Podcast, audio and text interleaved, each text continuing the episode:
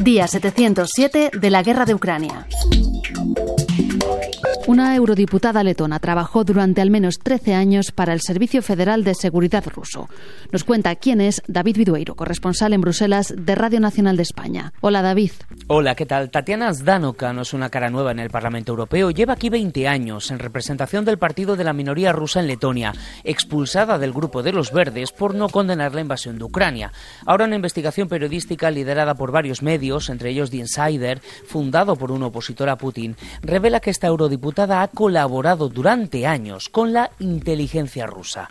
Ella no niega los contactos, esos correos electrónicos a los que han accedido los periodistas, pero en su defensa explica que no sabía que sus interlocutores pertenecieran a la antigua KGB. Sin embargo, el contenido de los mensajes la deja en evidencia. El Parlamento está viendo cómo responder, pero no le puede quitar su escaño. La Eurocámara está preocupada por las injerencias de países extranjeros. Su caso, además, ha tenido más relevancia en España, aún si cabe, por su simpatía con el independentismo catalán. El Kremlin dice que es una caza de brujas. Y este jueves, cumbre europea de la que dependen 50.000 millones de euros a cuatro años para Ucrania. Hungría se opone, la Unión Europea presiona y Víctor Orbán acusa de guerra ideológica y chantaje a Bruselas por el supuesto plan para castigar a su país. Estaría dispuesto a levantar el veto a cambio de ciertas condiciones financieras y los rumores de destitución de Zaluzny, el comandante en jefe de las Fuerzas Armadas de Ucrania, se han quedado en eso, rumores, pero queda claro que la relación con Zelensky es tensa. Hoy, 31 de enero, en el diario de Ucrania.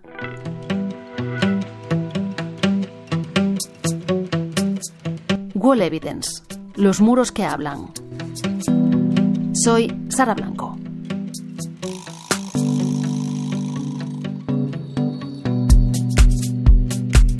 Anastasia Olexi es gestora de proyecto de The Wall Evidence y Roxolana Makar es editora de proyecto. Bienvenidas al Diario de Ucrania. Thank you for inviting us to talk about Evidence. Contadnos, ¿cómo empezasteis este proyecto en el que documentáis los grafitis que dejan los rusos en las zonas que ocupan? Uh, the project, uh, uh, El proyecto empezó en abril-mayo de 2022, cuando las regiones de Sumy, Chernigov y Kiev fueron liberadas y los grafitis que los rusos dejaron aparecieron en distintos medios ucranianos y occidentales. Mi compañera y fundadora de la organización cultural Miss Buhami y una amiga suya, filósofa de Ostomel, pensaron que era importante denunciar todo lo que pasó allí en la escuela. Se convirtió en una zona militar. Los soldados de Kadyrov montaron allí su base. Cuando se fueron dejaron muchas inscripciones y estas chicas pensaron que era importante hacer fotos y conservarlas en formato digital para enseñarles al mundo lo que hace Rusia a través de los mensajes que dejaron en Ucrania. Así empezamos con este proyecto. Después empezamos a elaborar la idea y decidimos hacer un archivo digital con todos los materiales, con textos. Inicialmente queríamos que los artistas reprodujesen esos materiales en su arte para que el mundo lo vea. Ahora también hacemos comunicación, colaboramos con investigadores de todo el mundo que trabajan con temas de guerra y que necesitan material para su trabajo. Al final, los grafitis son piezas históricas que pueden usar en su trabajo.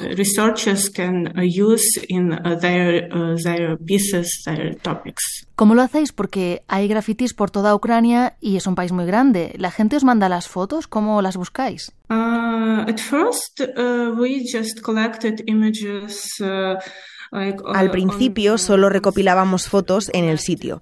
Empezamos en Hostomel y después empezamos a recopilarlas de fuentes abiertas. Cuando se hizo público el proyecto, la gente empezó a enviarnos las inscripciones que encontraban en sus casas, donde vivían, y también los militares, los soldados. Nos envían estas inscripciones. Ahora nos llegan unas 10 fotos de grafitis de los rusos a la semana.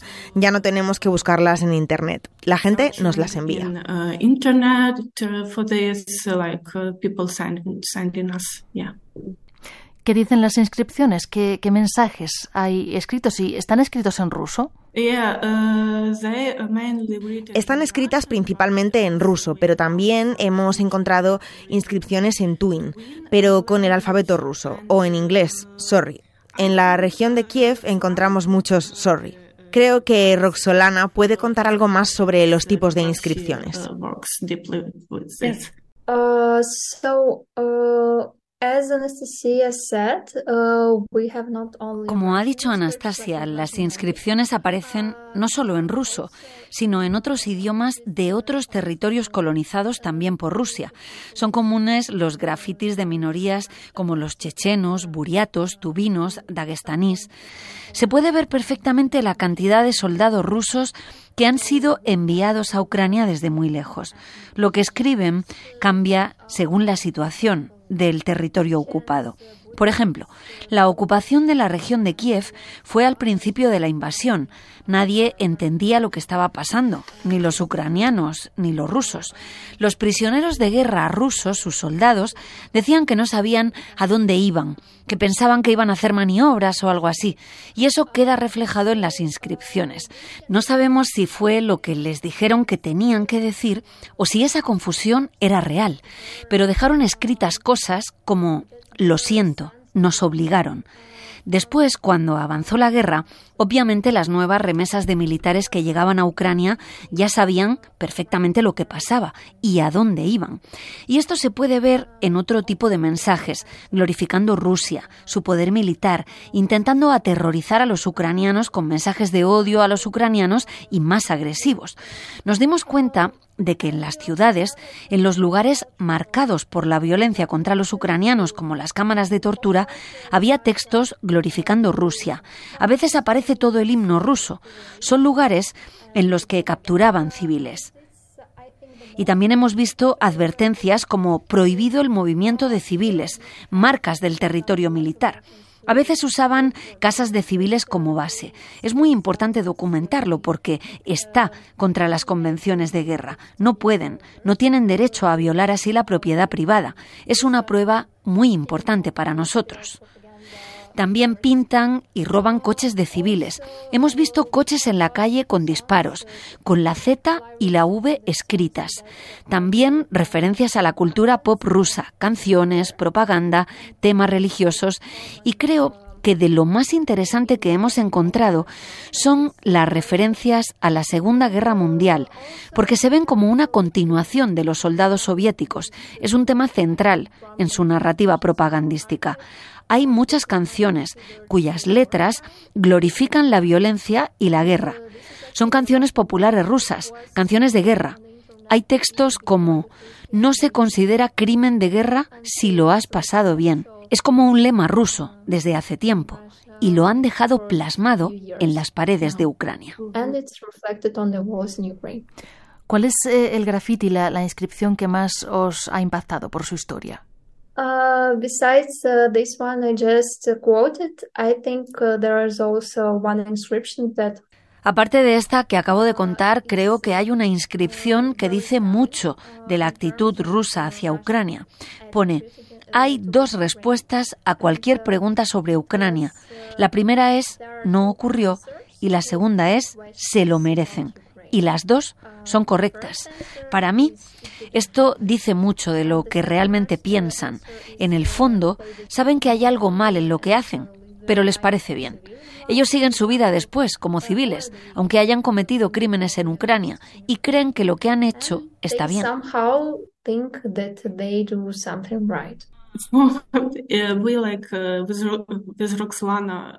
Como Roxolana, yo también iba a hablar de esa inscripción. Es aterradora. Pertenece a un gran grupo de grafitis de la región de Kharkov. Hay muchos de este estilo. Por ejemplo, quemar una ciudad extranjera con una sonrisa. Uh, en el caso de, los grafitis que aparecen en, las casas, ¿sabéis qué hace la gente? ¿Lo limpian? Porque eh, tras la invasión los rusos se van, pero esas inscripciones se quedan y debe ser muy, muy violento ver eso en tu casa. Uh, uh, uh, Así es. La gente cuando vuelve a casa quiere taparlo, limpiarlo, no vivir con ello. A veces la gente hace fotos para enseñarlo en las redes sociales, pero muchas veces no pueden volver a vivir en sus casas por los daños que han dejado. En Kharkov, por ejemplo, hemos visto inscripciones en casas derruidas y en las paredes pone Gloria a Rusia. A veces estas inscripciones se mantienen después. En enero de 2023 fui a Bucha y todavía en la calle en una valla decía, si te mueves, te disparo.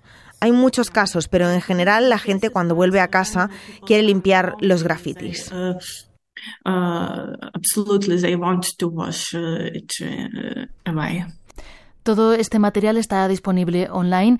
Eh, ¿Creéis que será útil para, para investigar? Esperamos que sea útil para los tribunales internacionales. Roxolana hablará más de esto porque ha estado investigándolo. Estamos trabajando en esta parte del proyecto, la parte legal. Creo que es importante destacar que no somos abogadas o investigadoras. Nuestra formación es en historia. Las dos somos historiadoras. Empezamos este archivo con una perspectiva cultural.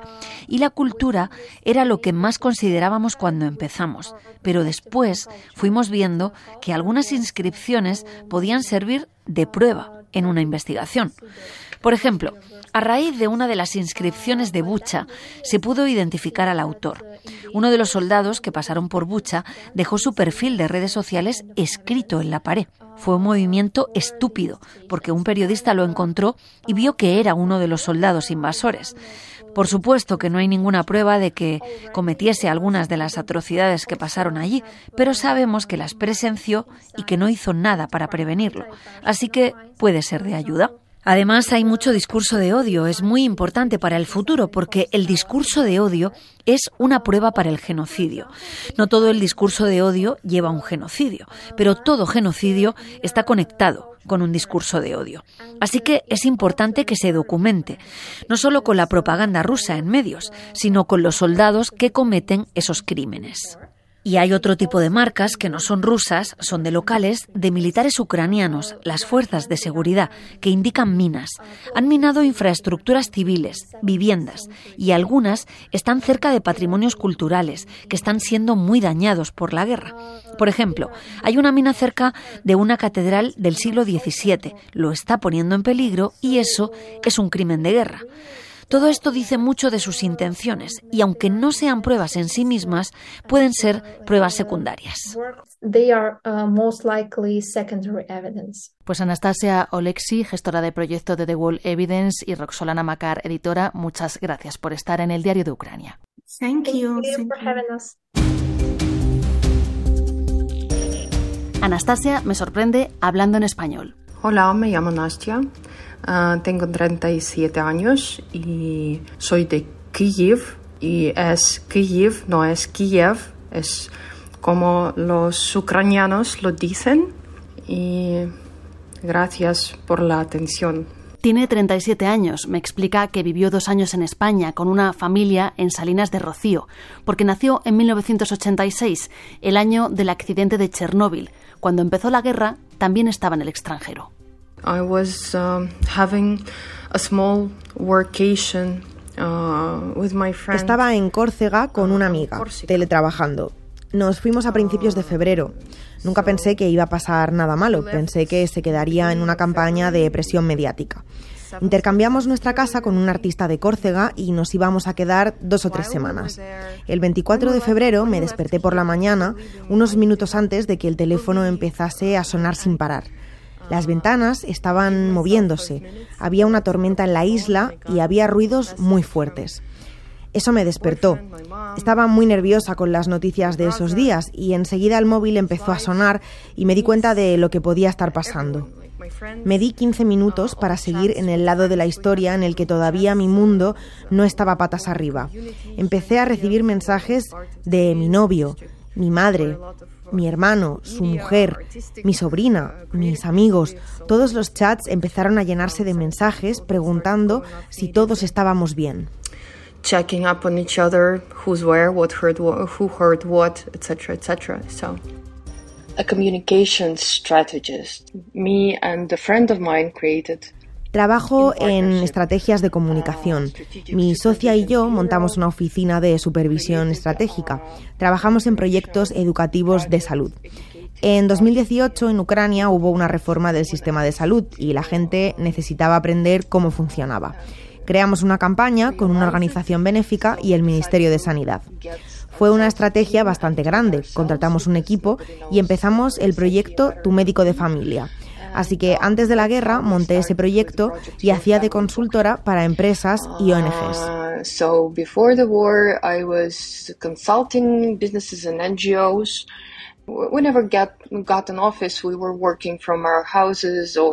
Nunca tuvimos una oficina realmente. Trabajábamos desde casa o desde una cafetería. Éramos freelance. En los primeros días todos se fueron.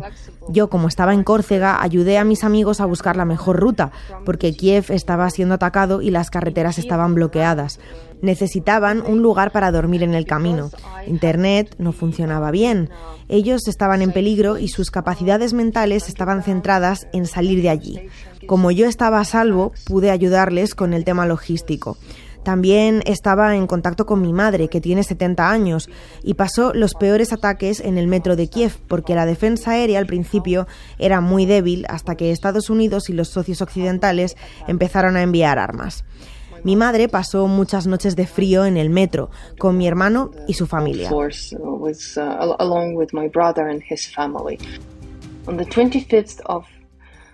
El 25 de febrero le dije a mi socia que quería volver a Ucrania. Ya se me pasó por la cabeza el día antes, pero decidimos darnos unas horas y pensarlo. Por la mañana tomamos la decisión definitiva de comprar los billetes para volver a Ucrania, con nuestras maletas llenas de abrigos para el frío. Pasamos de los 18 grados a los menos 10 grados en Ucrania. Y la guerra. No solo el tiempo, sino la guerra. No podíamos volver a Kiev porque estaba siendo atacada y todo el mundo se estaba yendo. La advertencia era no ir a Kiev porque había una emergencia y estaba a punto de ser sitiada. El mensaje era sacar de allí a todo el que pudieras. Intenté convencer a mi familia, pero decidieron esperar un tiempo, hasta mediados de marzo. Yo estaba esperándoles en el oeste, organizando la vida allí. Los primeros meses los pasamos lejos de Kiev. Mi hermano se quedó, pero mandó a mi sobrina y en mayo volvimos porque mi padre tuvo un infarto y fuimos a despedirnos de él, porque decidió quedarse en Kiev. Él es ruso y era prorruso. Estaba esperando a que Putin liberase Kiev, no quería ir a ningún sitio y se quedó allí. Bebía mucho y tuvo un infarto. Volvimos a verle al hospital, casi ni nos reconocía por el infarto. Tardaron mucho en encontrarle en su apartamento. Murió varias semanas después. Desde entonces nos quedamos en Kiev y estoy aquí la mayor parte del tiempo. Vivo y trabajo en mi ciudad favorita, donde nací, Kiev.